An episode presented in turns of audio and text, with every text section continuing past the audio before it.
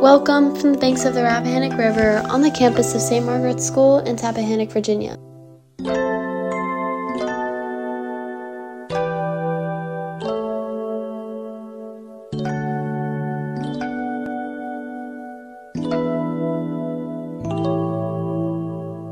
I am Kendall Quinn, and this is the Daily Thistle for Thursday, May 18th, 2023.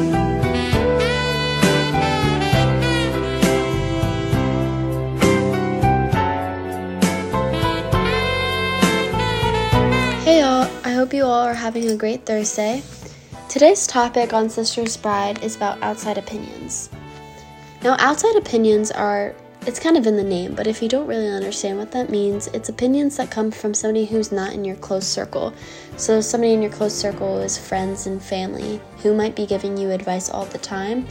And somebody who gives you an outside opinion is someone who might be floating in and out of your life and giving you advice, but maybe not as close to you.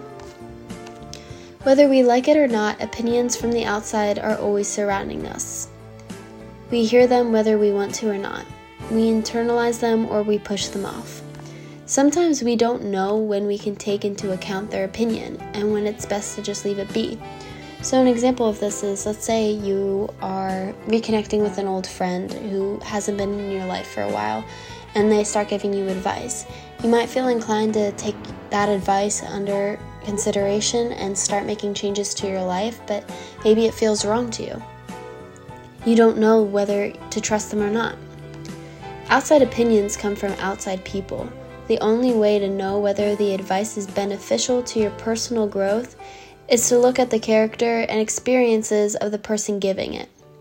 So let's say you admire this person or they're a role model then their outside opinions can play a larger role in your life. You can allow yourself to internalize them. But even then, be careful on how you do it. Sometimes people we care about can still give misleading advice. It's a balance on when to trust your gut over the opinion of someone else. If outside opinions come from an untrustworthy source, don't let it affect you, don't internalize it, and don't make changes to your life based on what that person said.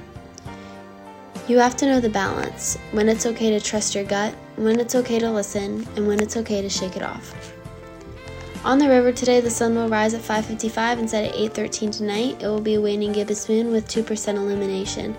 Low tides at 8:25, high tide at 1:38, and low tide returns at 8:13 p.m. It will be mostly sunny with a high near 66. Winds will be from the east from 5 to 12 miles per hour. News from the BBC. BBC News with Stuart McIntosh. Large parts of the northern Italian region of Emilia Romagna remain on red alert as more than 20 rivers have burst their banks after very heavy downpours. About 40 towns are inundated and 13,000 people have been evacuated.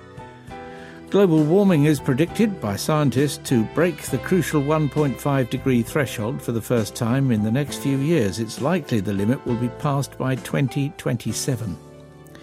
Ecuador's president, who was facing impeachment, has defended his decision to dissolve parliament. Guillermo Lasso said the move was necessary because of a grave political crisis. He can now govern by decree for six months. Western officials say Ukraine's army is at an increased state of readiness ahead of a long awaited counter-offensive against Russia's invasion. The officials said many of Kiev's military capabilities were now coming together, but warned that Moscow's defensive lines in Ukraine were potentially formidable. Turkey says a deal allowing the export of grain from Ukraine's Black Sea ports has been extended for another two months. There had been fears that Russia was going to pull out of the agreement, which was due to expire this Thursday. Montana has become the first state in the US to ban the Chinese owned video sharing app TikTok. The bill prohibits app stores from offering TikTok to users in the state. Many governments around the world are concerned that the Chinese government could use the app for surveillance and accessing information. A spokesperson for Prince Harry and his wife Meghan has said the couple were followed by paparazzi in cars in New York for over two hours. A statement described the incident as near catastrophic car chase. And in football, Manchester City have reached the final of the Champions League by beating Real Madrid 4 0 on the night and 5 1 on aggregate. BBC News. Remember, you're listening to the nation's only independent school news feed from the banks of the Rappahannock River, here from the campus of St. Margaret's School in Tappahannock, Virginia. I'm Kendall Quinn, and this was your Daily Thistle. I could hurt someone like me out of